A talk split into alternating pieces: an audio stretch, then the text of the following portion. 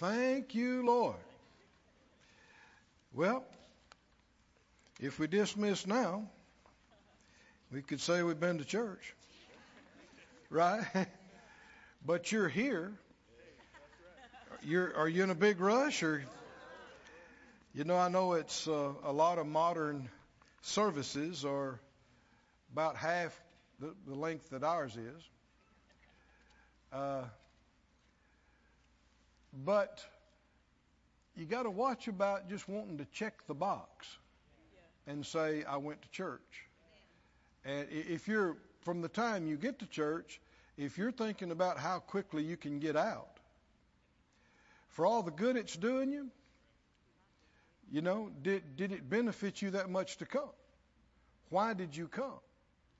God's not interested in vain repetitions, going through the motions or ritual. He's always looking at what? The heart. And so, um, the thing that makes what we give to Him acceptable is willingness, a willing heart that you want to worship Him. You want to give to Him. You want to honor Him. You want to hear His word. You want to know His will. And He knows that, if that's your heart or if it's not. Is that your heart, yes. church? Yes. Well, then um, things should happen at church, not just go through the routine and see how quick we can get out.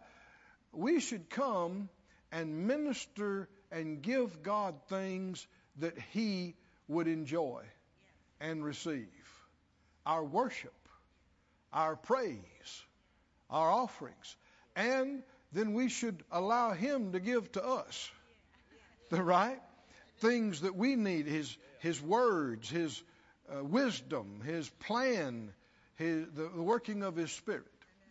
And only when these things have happened and we're confident that they happened, then we go, okay, we can go home, right? Something's supposed to happen at church. Not just run through and say, Did you go to church? Yeah, I went. Check the box. Is that okay? Turn with me, please, to uh, the book of Proverbs 20. We began a new series a while back. I think this is like just the maybe the third part, and uh, it's we're calling it the spirit of man. The spirit of man. And if you would look with me in Proverbs, the 20th chapter and the 27th verse. It says, The spirit of man is the candle of the Lord. Now, um, this should be distinguished between the study of the Holy Spirit. Is everybody listening? He didn't say the Holy Spirit is the candle of the Lord. What did he say? Hmm? The, the spirit of man, your spirit. Your spirit. Well, are you the Holy Spirit? Let me help you. No. no, you're not. My wife Phyllis, she's Sarasota. Uh, we used to travel with the Hagins, and uh, sometimes she'd want to whisper in my ear what to sing at the night service when I sang. And we'd be riding in the car with the Hagins, and she'd lean up. I'd be in the front seat with the driver. She'd lean up behind me and she'd say, This is the Holy Ghost. Sing this tonight. Brother Hagin thought that was so funny. and uh, so then in the service, sometime he'd he'd get he'd get into this phrase. He'd say, uh, "You know, your uh, your mother's not the Holy Ghost. Your uh, your wife's not the Holy Ghost." And then he'd say, "Phyllis, you're not the Holy."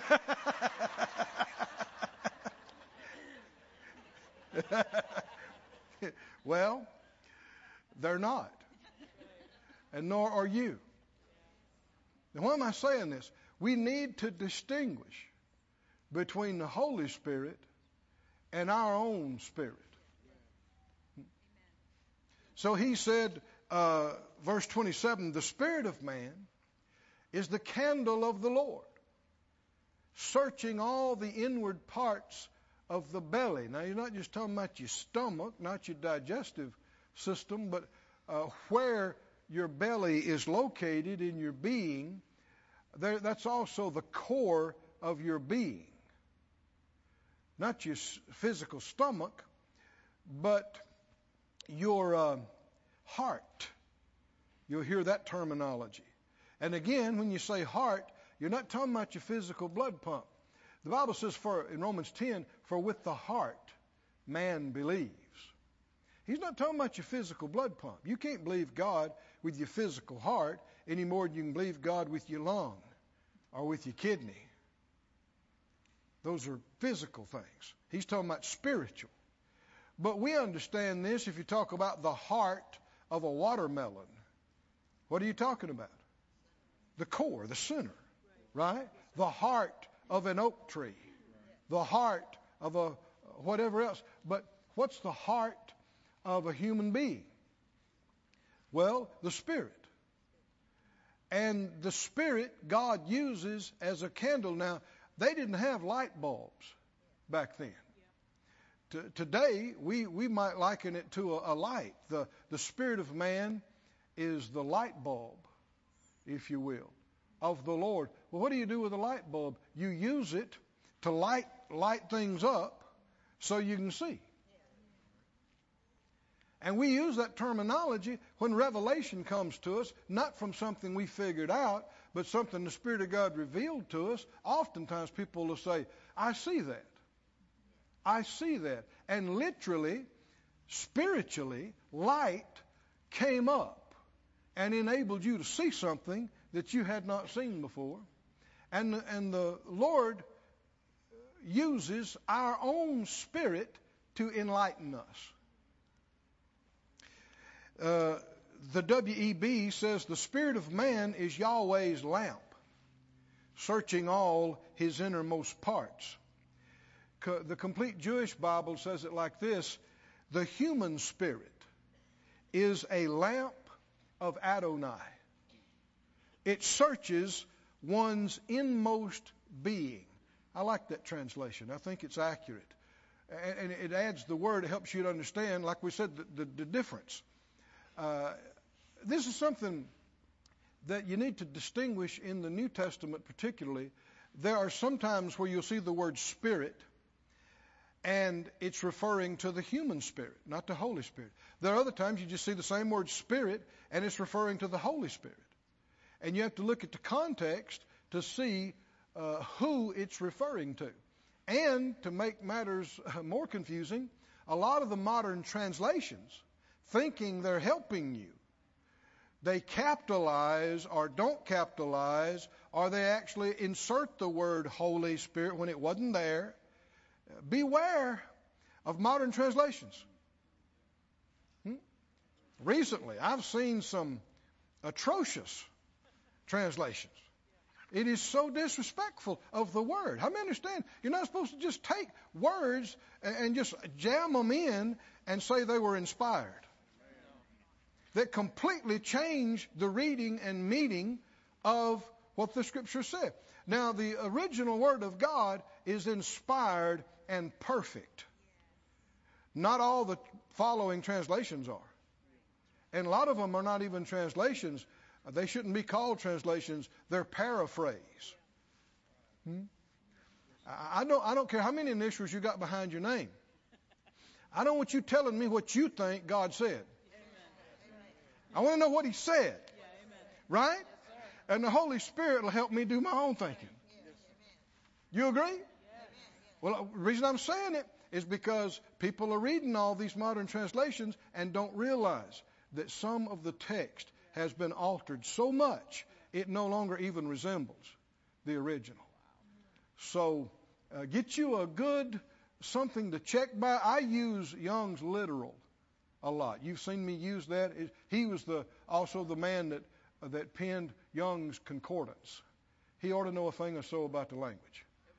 And there's several others ones that you you know I, I'm not saying that his is perfect either, but you know once in a while look up a word, right, and see if it really says what it means. And one of the you know one of the surest ways, one thing that helps me out, I will look up every way that word was translated in the New Testament.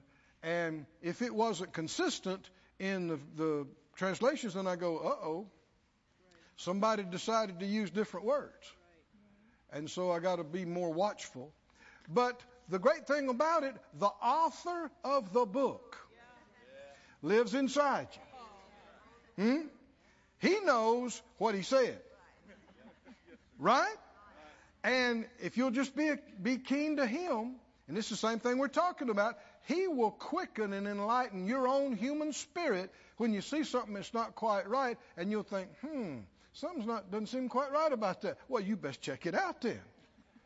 The author's letting you know, no, nah, that's not what I said.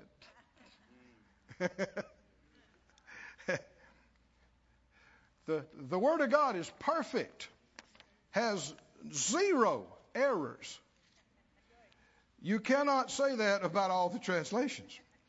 Um, but God uses our own spirit to enlighten us and to lead us. Look with me in Romans, the eighth chapter. Romans 8 and 14, and I'm reading this from the Wuest translation. Romans 8:14 it says for as many as are being constantly led by God's Spirit. These are sons of God. And this is a different word from children. This is implying, did you see the word constantly being led? And this is, this is a picture of a maturing one. Somebody that's growing up, somebody that's developing by continually being led by God's Spirit. Verse 15. For you did not receive a spirit of slavery again with resulting fear, but you received the Spirit who places you as adult sons. See what I'm talking about? By whom we cry out with deep emotion, Abba, Father. This is insight into the Holy Spirit. He's also called the Spirit of Christ. He's also called the Spirit of our Father because he represents both. Verse 16, the Spirit itself, no, that's the King James. Can we go back to the Wuest? Hit, uh, the Spirit Himself is constantly bearing joint testimony with our spirit that we are God's children. I believe this is accurate here too. The Spirit Himself, that's a better translation than itself. If you look up the word, it's autos. The Spirit Himself is not, not just once in a while, constantly bearing witness with what part of our being? Not our intellect, not our emotions, not our body,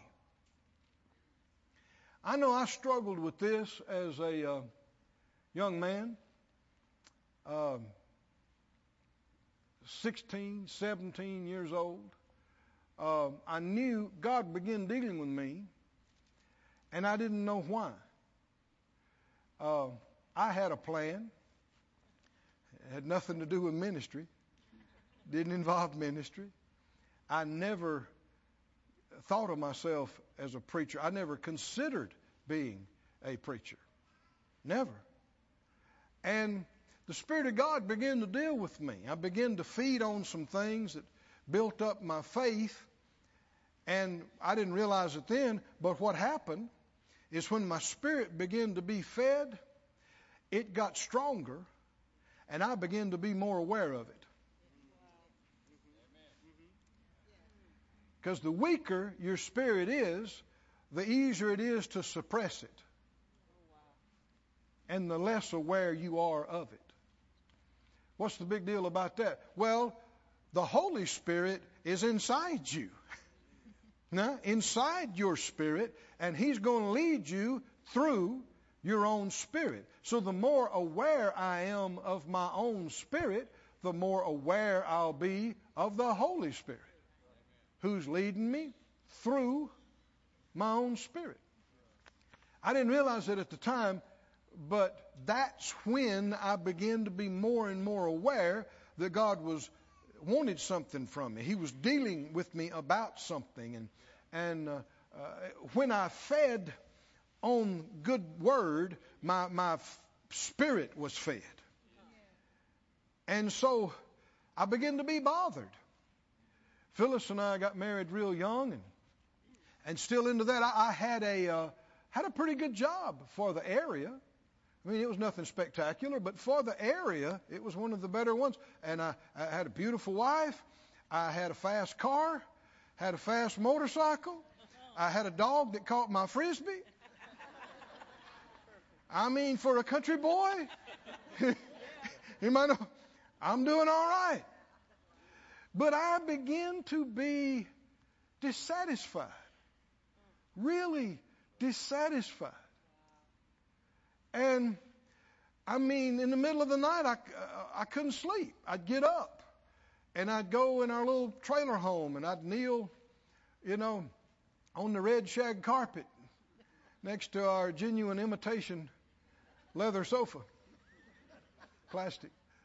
And uh, I, if I said it once, I must have said it hundreds of times. God, what do you want? What? What is it? I'm, I'm wanting to hear something with these ears. I'm wanting to feel something with this body or my emotions. I'm wanting to see something.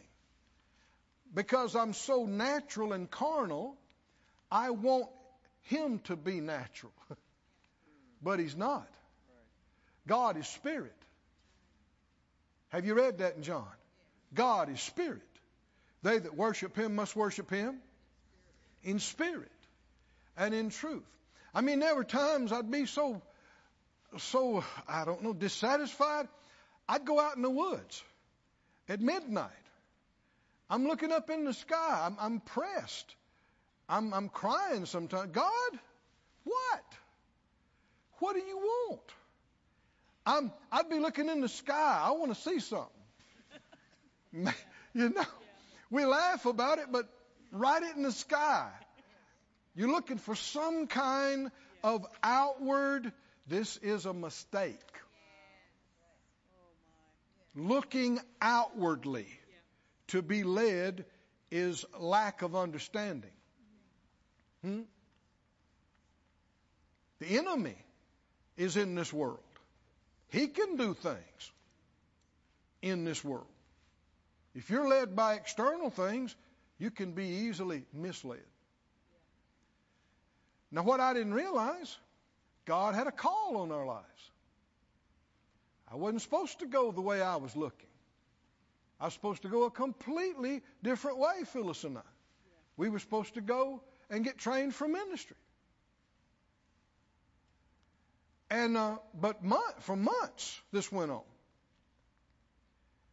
I'm, I'm wanting to feel something. I'm wanting to hear something. And finally, you know, sometimes you kind of have to run out of gas and finally get quiet. I was up again in the living room praying, and I finally just kind of collapsed on the carpet. And I had been saying, I must have said it, you know, scores of times that night. Well, God, speak to me. What is it? Speak to me. Speak to me. And and laying there on the on the carpet. I, now I didn't hear a voice, but deep, but inside me. Anybody can can you imagine where this was coming from? The Holy Spirit through my spirit was illuminating my mind. The Lord said, again, I didn't hear an audible voice, but I, I knew it distinctly. He said, Son, the book.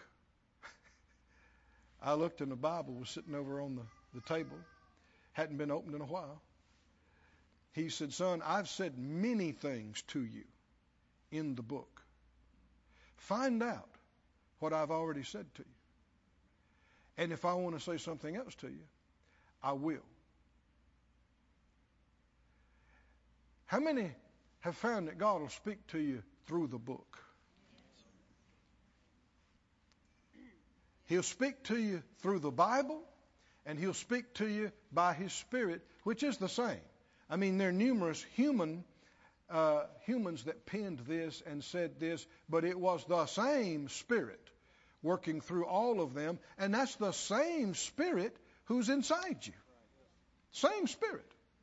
The author of the Bible lives in you. Do you believe it or not, child of God? The, uh, say it out loud. The author of the whole Bible lives in me 24 7. He's there. He's there. So I begin to, to get more in the Word uh-huh. and, and feed on the Word, and he began to talk to me through the Word. And over a period of months, Phyllis did too, over a period of months, we got an, enough Word into us, and, and I, I didn't realize then what was going on, but we needed our faith to be built up to where He could tell us what He wanted us to do. Because if He tells you before you have faith to do it, before your spirit's there, you'll just go, oh, no way. There's no way. We, we can't do that. There's no way. And so He's got to get you built up to even hear His plan. Can you see that? And so He got us built up enough to where He, he spoke to us, and again, not an audible voice, but He caused us to know that we should go out to uh, Tulsa, Oklahoma, and attend the Kenneth Hagin camp meeting. Now, that might not sound like a big deal to you right now, but to us back then, it was like, you know, almost going to another world. I mean, it was, we were country folks, and we had never uh, gone much or done, done much outside of our home area, and, and for one thing, didn't have any money to go. But we, uh, we had gotten our faith built up to where instead of just kicking that down and going, Are you kidding? We got jobs. We can't go. We don't have money. We can't go. Do you see how unbelief talks? And but instead of doing that, our spirit had gotten built up to, to where we thought, well, if God wants us to go, we should be able to go. So we began to agree in faith. We claimed what we needed to come in, and and uh, uh, thank God my folks got a little car, that little Fairmont that Dad bought, Dad and Mom got, and they said, well, you can take it, and you can go out there. And uh, we got time off from our jobs, and um, it worked out perfectly. And we didn't have the money even for our hotel or meals. Uh, days before we are supposed to go. But when we got got ready to come home and pack that night, um, Phyllis said, "Guess what? Uh, I got money." And I said, "Guess what? Me too." People gave us money. People handed us money. We had plenty of cash to pay for our gas and our little hotel room and our little meal. Now we didn't eat fancy. We we stayed at the meeting and ate those uh, uh, nachos with the liquid cheese. but we're at the meeting. Come on, can you see what I'm talking about? And while we were there, we stayed the whole week, went to all the services. It was amazing, wonderful, life changing. And while we were there, they were giving tours out to the Rhema campus, the Rhema Bible Training Center, and we were both impressed that we should go take the tour. And it cost nothing. You could ride the bus. And and we uh, we went out there in between services, and beautiful campus, and we're walking through the buildings, and I remember it distinctly. It was SDC building number two, in the music department. We were walking through there, and in my spirit, I just knew we're supposed to come here. I didn't hear an audible voice. I didn't see anything. Where am I getting this, church? Huh? This is my spirit. It's coming from the Holy Spirit, but it's coming through my own spirit. The spirit of man is the candle of the Lord, illuminating, enlightening, leading, and guiding. So I, I didn't say anything to Phyllis. And I just kept walking through there, but I knew in my spirit that I, that I had that witness about we're supposed to come here. Didn't know how it could. I mean, it took all the faith we had to come out for a meeting. So how are you going to do this? So we finished the tour. We got back on the bus. We're riding back on the bus. It's July. It's hot. And Phyllis looked at me and she said, Did you you ever know you were supposed to do something and you didn't want to do it? And I played dumb. I said, What? what, what are you talking about? She said, It stinks here. we were down, the convention hall was downtown, and it was close to the refinery across the river. And in July and August, it smells. And uh, so we didn't talk much more about it. But we had several hours on the drive home, and we began to discuss it. And as the weeks went by, well, school started in September, and this is uh, end of July, I guess, or somewhere around there. Not much time. But over those next few weeks, the more we prayed about it, the more we looked at it, we just uh, we knew we were supposed to go. And so we made steps, and one thing led to another. But if we hadn't done that, I wouldn't be preaching to you today. Do you understand this? One thing led to another, led to another, and every great thing that has happened in our lives, that's how it happened.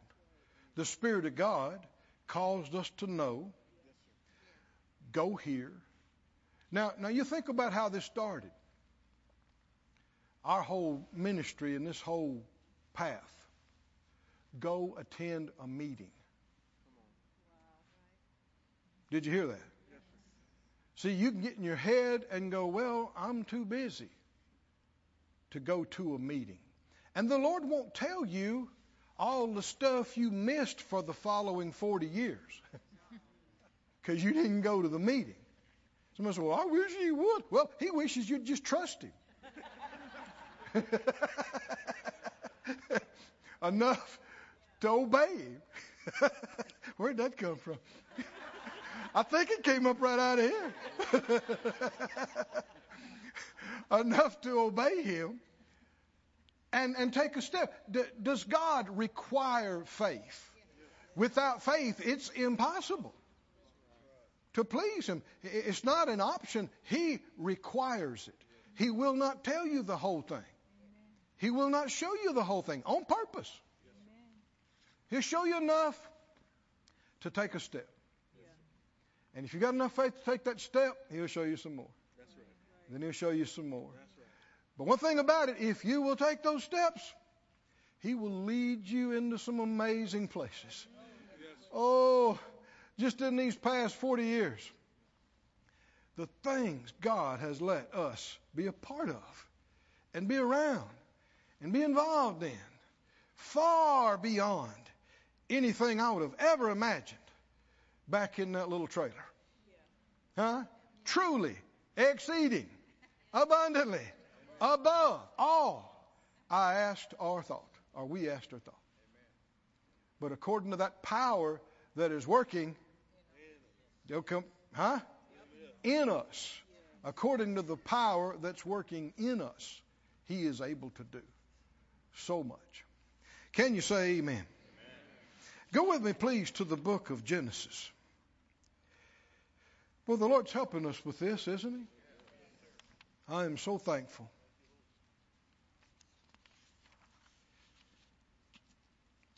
Faith Life Church people will be some of the most spiritually aware, huh? And some of the best spirit led, most led by the spirit people. Anywhere. Some of the best and some of the most aware. Anywhere. Amen. Well, you should have definitely said amen right there. You should have def- huh? I'm talking about you. Talking about you. I'm talking about you, Sarasota. I'm talking about everybody online that says, well, I feel like I'm a part of the family. Well, you better pep up and talk then. That's right. Agree that you are. Confess that you are. Why? Got to give the Lord something to work with. Give him something to bless, something to, something to work with. Uh, I'm, I'm moving too quick. Go, go to uh, Hebrews. Hold your place in Genesis 2, but go to Hebrews 12 right now. Hebrews 12. 12 9. Hebrews 12 9. It says, Furthermore, we have had fathers of our flesh which corrected us, and we gave them reverence. Shall we not much rather be in subjection unto the Father of spirits and live? God is called what? The Father of spirits. Not just the Father of minds or the Father of intellects. No. The Father of spirits. He is spirit. And what I had to learn back when I described to you some of the earliest days of before we even knew we were supposed to be in the ministry, I had to stop trying to hear God through my ears. And I had to stop trying to feel God through goosebumps or hot flashes or cold flashes or whatever. I, I had to stop trying to uh, get direction from God through seeing something out here in this realm and learn to focus on spirit. Spirit. God is spirit. I am spirit. I'm a spirit. Angels are spirits. Wrong spirits. Demons are spirits. And all human beings, all human beings, are spirits. Not just minds and bodies. Not just brains and bodies. There's much more to you. This is what confuses people that adhere to evolution. They're only looking at the outside. And certainly, there's a lot of similarities between our bodies and the bodies of animals. We're actually made out of the same material dirt. huh? And, uh, you know, God knows what works, whether it's vertebra or blood or nerves or, you know, brain cells. It, it, same kind of thing works in a human body that works in a um, some animal's body. But we're not just a body. Our body, the Bible tells us, is just the vessel that we live in. It's called our house. 2 Corinthians 5 calls this body our house. Our house. I'm a spirit. I live in this body. I'm not a body. I have a body. Come on, say out loud. I'm not a body. I live in a body. I'm spirit. Now, I've said this before, but you know, when it comes to people that have died, it's, it's a lack of understanding to go try to talk to that person at the casket or to go out to the cemetery and stand by the tombstone and try to talk to that person. They're not there. The, the old shell that they used to live in is there. They have left it. Hmm? So it's a lack of understanding. And I know sometimes people are hurting, but one of the reasons they're hurting is they don't understand that person did not cease to exist. You have not lost them forever. And if they're a believer and you're a believer, you'll see them again very, very soon. And you'll never be separated again. So why should you sorrow like those who have no hope? Sure, maybe you miss them. You even shed a tear, but you don't sorrow like they're gone forever, like you have no hope, and you don't need to stand out there by the graveside and try to talk to them. They're not there. It'd be, I'm not at my house right now. I'm here at the church. So you shouldn't go pull up in front of my house and talk to me. Now you're laughing, but that's exactly what people are doing when they're standing at the graveside trying to talk to somebody. It'd be like you being at my house right now, talking, trying to talk to me. I'm not there. Why am I going into all this? Because we need to understand and be fully convinced of the difference between spirit and body. I'm not a body. I have a body. Hmm? And even when my body dies, that's not the end of me. I slip out of that body like a hand comes out of a glove, like a foot comes out of a boot. Uh, you, will come out of your body. And you won't turn into an angel? That'd be a demotion. It would be. The Bible said we shall judge angels. You're a, you're a son of God. Oh, we don't know what that is. We, we, don't, we don't know what that is. You're a son of the most high God. Even the most mighty angels are not. They are not. We are the redeemed ones. We are special forever. The highest price that has ever been paid for anything in the universe was paid for us. All of the precious blood of the spotless lamb, which had in it the life of God, was paid for us. We are the apple of his eye. We are special, so special to him. We're made in his likeness and image. He's spirit. I'm spirit. Come on, sit out loud. I'm, I'm a spirit. I live in a body. Amen. You know, I believe it was was it Dr. John G. Lake. They said uh, liked to dress nice, and they said sometimes he'd look in the mirror after he dressed in a new suit or something, and he'd look in the mirror at himself. He'd say, God lives in that man, in that nice suit of clothes. He's talking about on the inside. The inside. What's inside. And uh, I believe it was Smith Wigglesworth who, who was quoted to say, he said, I'm a, I'm a thousand times bigger on the inside than I am on the outside.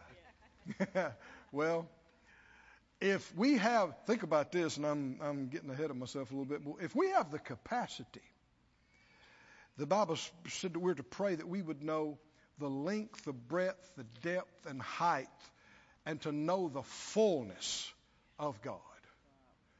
We have that capacity. We have the capacity inside us to embrace, to understand, and to be filled with all the fullness of God? That's a God like capacity. Right? If you can fit a God sized thing in you, that's a God like capacity. And it's because we truly are made in His likeness and image. We're, we're patterned after Him. Go with me to Genesis now, please. Genesis 2. God is called the Father of what? The Father of spirits. All human beings are spirits. All angels are spirits.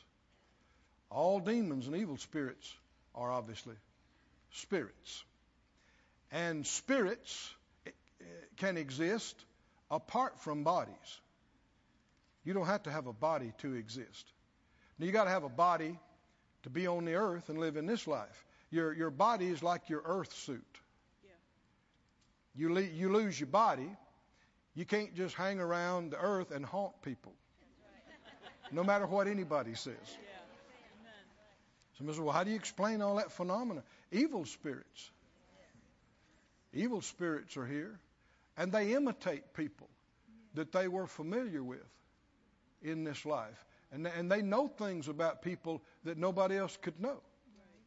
But they're not them. They're deceivers. Human spirits, when your body dies, you leave here. You go up or you go down. But you don't hang around. now you're laughing, but that, that messes up a lot of people's ideas.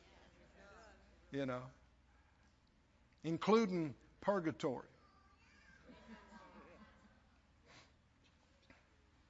You'll have challenge finding that in the Bible. Genesis 2, are you there?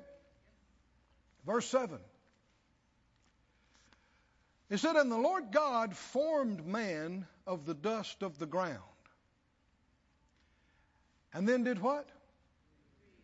Breathed into his nostrils the breath of life. Now, that word breath could also be translated spirit. The same word is translated both ways. Um, in the Greek, it's the word uh, pneuma, but the Hebrew word is similar, and the same word is, is translated spirit and or breath, and is also translated wind. Think about the day of Pentecost. There came a what? When the day of Pentecost was fully come, they were all at one accord in one place, and there came a sound from heaven like a rushing, mighty wind. And there appeared cloven tongues like as of fire, and it came in and sat on them. Well, this is no ordinary atmospheric disturbance. This is not a tornado, right? This is not a tropical storm. This is what is this? It's spirit. The Holy Spirit blew in. Hallelujah. And he manifested as wind and as fire. Now you think about this. The air they felt was real. But what was moving the air? Because they weren't having a storm outside. What was moving the air? Is everybody awake? This is very important to understanding what, what comes next here. Do you remember? Well, just hold your place. Go to John, the third chapter, Gospel account of John. Hold your place there in Genesis, please. John 3. Are you okay? Have you got a few more minutes for this? John uh, 3 5. Jesus said, Verily, verily, I say to you, except a man be born of water and of what? The Spirit, he cannot enter into the kingdom of God. That which is born of the flesh is flesh. That which is born of the Spirit is spirit. Marvel not that I said to you, You must be born again. The wind blows. Now, has he changed subjects? What's he talking about? The Spirit. Now he's talking about wind. He's using something natural we understand to help us understand something you can't see, something that's in another dimension. The wind blows where it lists you hear the sound thereof, but you cannot tell where it comes from or where it goes. So is everyone that's born of the Spirit. You can feel the wind, you can see the effects of the wind. But what is pushing the wind? What, what you feel is air. I mean, you know, if I if I if I move my body, don't, don't, my my Bible, don't be scared, Chris. And I, I move it like this. Did you feel anything, Chris? Huh? Yep. What did he feel? He felt air. But what moved the air? Something had to move the air. Right? And what he's saying here is there's an unseen force that's moving something that's seen. And the Holy Spirit is this way. He said he's like the wind.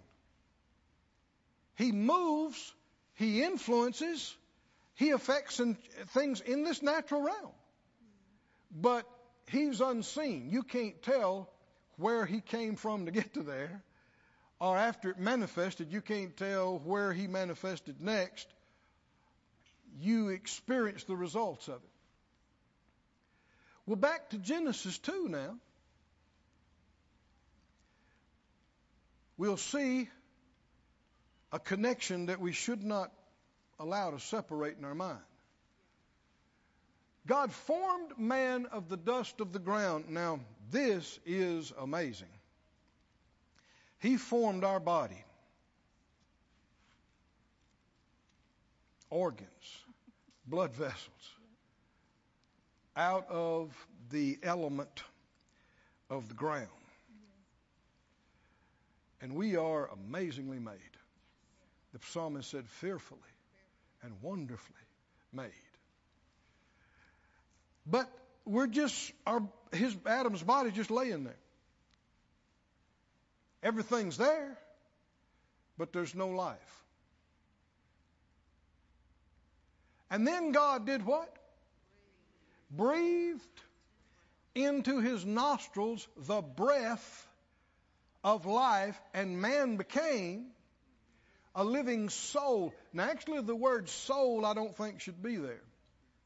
You can do your own study. Actually, I think the word being would be an accurate word. A living being. I say this because the word translated soul here in the same King James Bible is translated 28 different times, different ways. 28 different ways. Very confusing.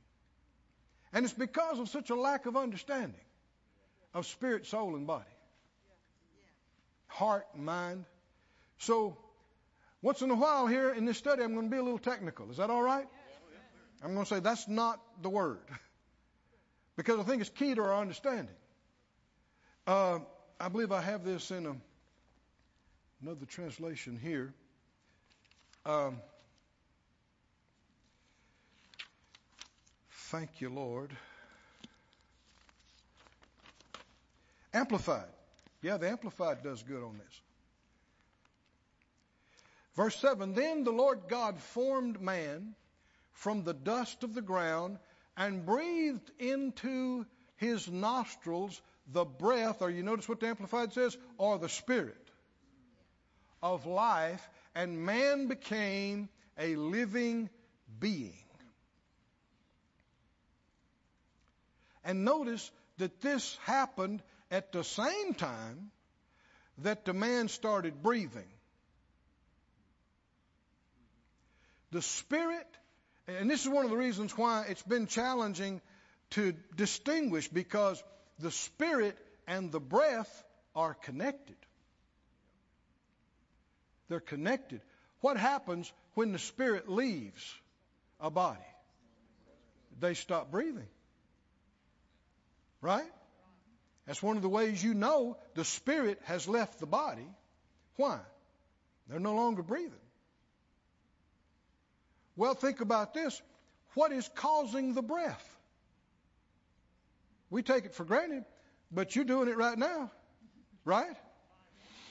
Breathing in, breathing out. What's causing that? There's got to be some force, and I, you know, people imagine they can. Uh, narrow it down to uh, muscles of the rib cage and contraction of the lungs and uh, okay, okay, okay. But back up further. Huh? What causes that to happen? Well, it comes from, uh, you know, regions of the brain, synapses, and nerve impulses that cause these involuntary uh, things to happen. Your heart to beat, your lungs to breathe. Okay, where does it come from to get to there? And that's where people get misty eyed and go, It's the mystery of life. it's life force. Yeah, you're right. Where did it come from? It's it is the mystery of life, but it is spirit. Is what it is. It's spirit. And it came from the Father of spirits. Oh, hallelujah. And when God did this, put it back up in the Amplified, Genesis 2 7. Now, is God a human being? The Father. Does he have a physical body that we know of? Not that we're aware of. Jesus has a physical body. But the Father, you see, anything in the scripture you see about him, it doesn't sound like, it doesn't look like he's got a physical body. Scripture said from his loins up, it looked like fire. And loins down, like, like fire. Uh, he's spirit. So then, if he doesn't have physical lungs, does he need to breathe? Like us? Uh-uh. So this word breathe can be misleading to our minds. He's not breathing. He's not respirating like us. So what did he do? He forced into the man some of himself. The spirit of life. Come on, can you see that? He pushed into the man something right out of himself that makes him alive. and when he did, everything activated. Glory to God. The man's brain became alive. His heart started beating, pumping the blood. There was oxygen and life in the blood and, and all the, uh, the, the kidneys and, and the muscles begin to twitch and the marrow begin to work in the bones. Why? Life, life, life, life. The spirit of life. Oh, can you say glory to God? Glory to God. And what happens when you die? That spirit that originally came out of God and into Eve, Adam and Eve, and into all their offspring returns to the one that gave it. Oh, hallelujah. Oh, can you say glory to God? Glory to God. We, do we need to know about spirit? Do you reckon the church has been too ignorant of this, this subject? I'm talking about all of us. We, so that's why we're on it. Right? We're believing God. Say it out loud, Lord, teach us more, teach us more. Show us more about who you are, what you are, your spirit, what spirit is, that I'm a spirit. Teach me about this. Hallelujah. Oh, praise God. He, uh, God, this is not mouth to mouth resuscitation. There was nothing to resuscitate. He had never been alive, this, this body. And you got to say that because we keep thinking respiration. God doesn't do that. He doesn't need to. And truth be told, you don't need to do it either to exist. Your body needs to do it to keep functioning. But you don't need to do it. and if the Lord tarries is coming, one of these days your body will quit breathing.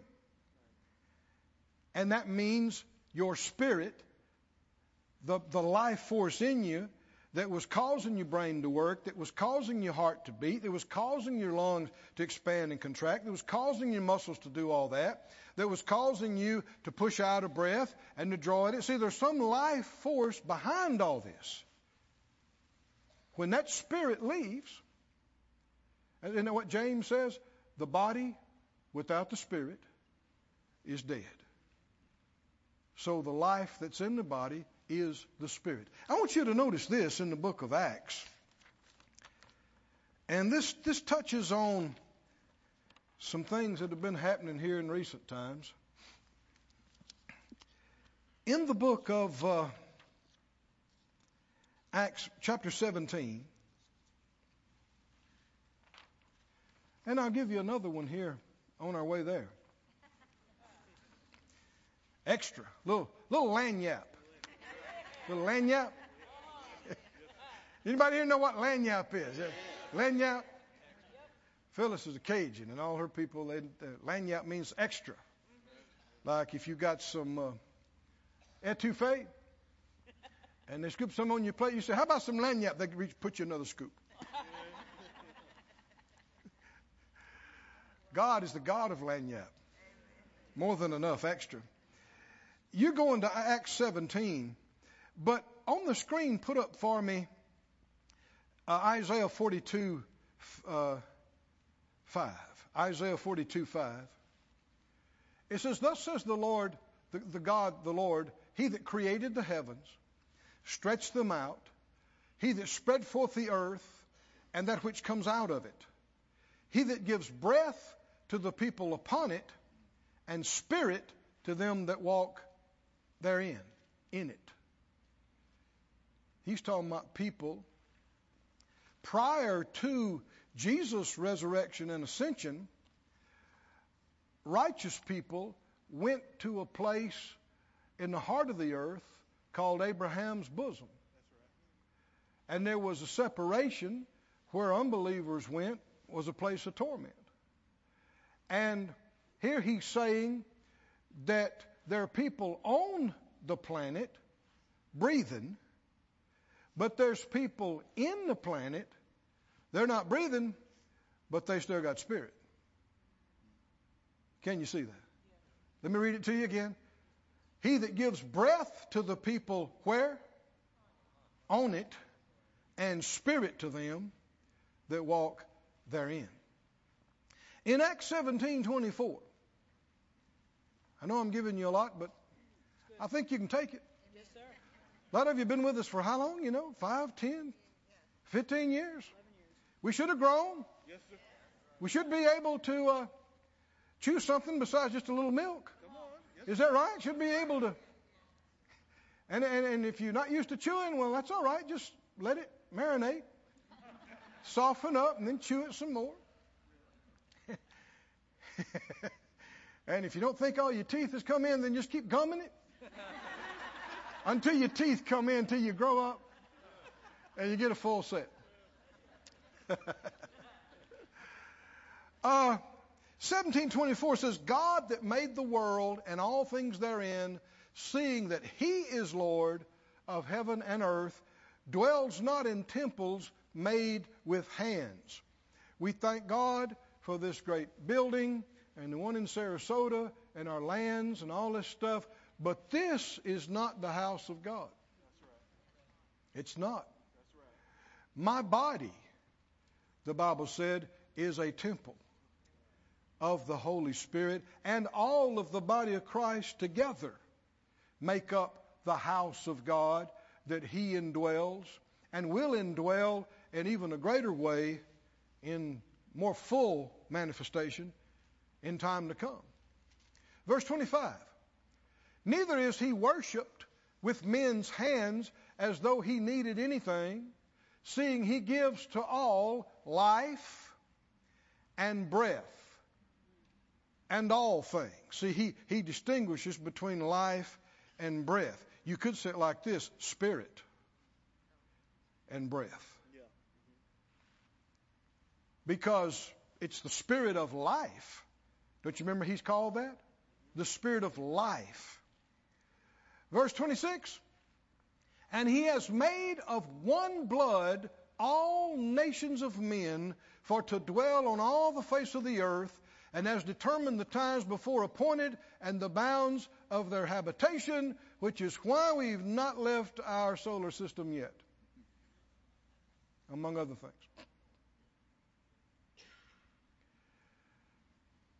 Did you notice this? He's made of one blood all nations of men.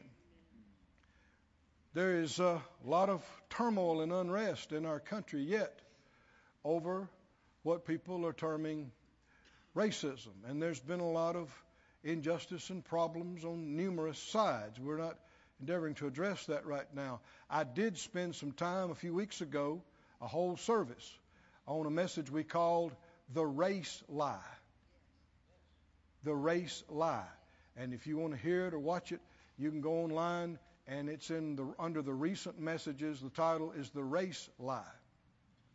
And I get into on that something that the Lord gave me back a few years ago when there was unrest in Ferguson, here in Missouri. And I asked the Lord during that time, I said, Lord, why do we keep having resurgences of this same thing? I mean, if you look back decades ago, if you look back further than that, it just keeps resurging. It just keeps resurging. What, what is the cause? And the Lord, again, I don't mean I heard a voice, but inside me, He said, the root of racism is race. Race is based on, the concept of race is based on lies. It's a construct of human beings, of men. When you hear the term black and white, it does not describe color, really. It's not a color, it's a category. And it's based on teachings of evolution, contrary to the Bible. Y'all with me or not? How about this phrase right here? God has made of what? How many bloodlines? How many bloodlines? How many blood lines? Eve is called in the book of Genesis the mother of all living. You believe that or not? Then when we say, we laugh and say, well, he's just a brother from another mother. Actually, the same mama. Huh? And this stuff about maintaining a pure bloodline or separation of bloodlines means you don't believe the Bible. You have more in common with Darwinism and Nazism. Because that's where the concepts of race came from. And if you want to educate yourself, answer this question How many races are there? If you say, Well, I believe there's difference in the races, okay, how many are there? Three? Four? Six? Eight? I've studied this a little bit. You'll see a range from 2 to 52. Why? After the end of World War II, some of the most brilliant minds of the day, after seeing what Hitler did to the Jewish people, and that was all based on race, they came to the conclusion and even announced that there is no scientific validation for the existence of different races. Go read about it. Ask yourself the question if you're light skinned, how dark can you be until you're no longer white? If you're dark skinned, how light can you be till you're no longer black? I no longer use the terms race or black or white. I believe to do so is to help perpetuate the very problem. Now you got to make up your own mind, but I, am not here to reteach that. It's online. If you want to see it and hear it, go. It's called the race lie. Take the time to go through it, if you care. I no longer refer to people as black or white because I've come to understand it doesn't describe color, it's a category. And being dark skinned or light skinned, or dark hair or light hair, straight hair curly hair, or green eyes or blue eyes or brown eyes does not make you a different category of human being. And when this no longer exists, racism will no longer exist because you can't have racism without race. Y'all with me? God has made of all nations. What?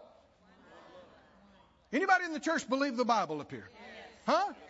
One blood. One blood. So all this other stuff are lies and deception and confusion. Thank God for the truth. It will make you free. It'll make you so free. The free people will say, You want to see somebody free? oh, somebody say, Glory to God. Glory to God. Thank God. Praise God. Bless God. Oh, Lord, we thank you. We thank you. We thank you. In closing, I think. Uh, go with me to uh, 1 Corinthians 15, and I'll put one on the screen, and then we'll read this, and I think we, we're here. Uh, Job 33 4. Job 33 4 says it like this The Spirit of God has made me, and the breath of the Almighty has given me life. The breath of life is inseparable from the spirit of life.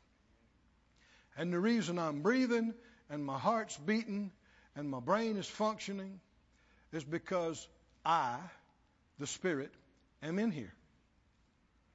I'm inside here. You're sitting right there right now looking at me through those two windows we call eyes. And I don't really see you. I see your house. I see the house you're living in. You're inside there.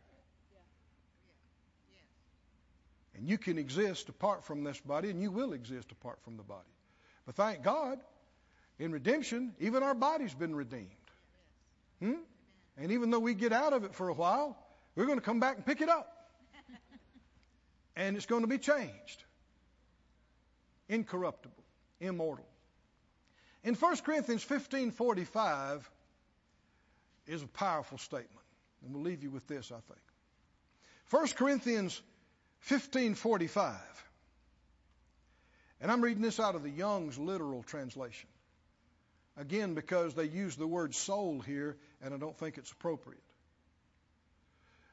You study for yourself, don't just take my word for it. 1 Corinthians 15:45, he says, "So as also it has been written, the first man Adam became a living creature or creation, and you remember we read in the Amplified, uh, God breathed or imparted the spirit of life or the breath of life into the man, and he became a living being.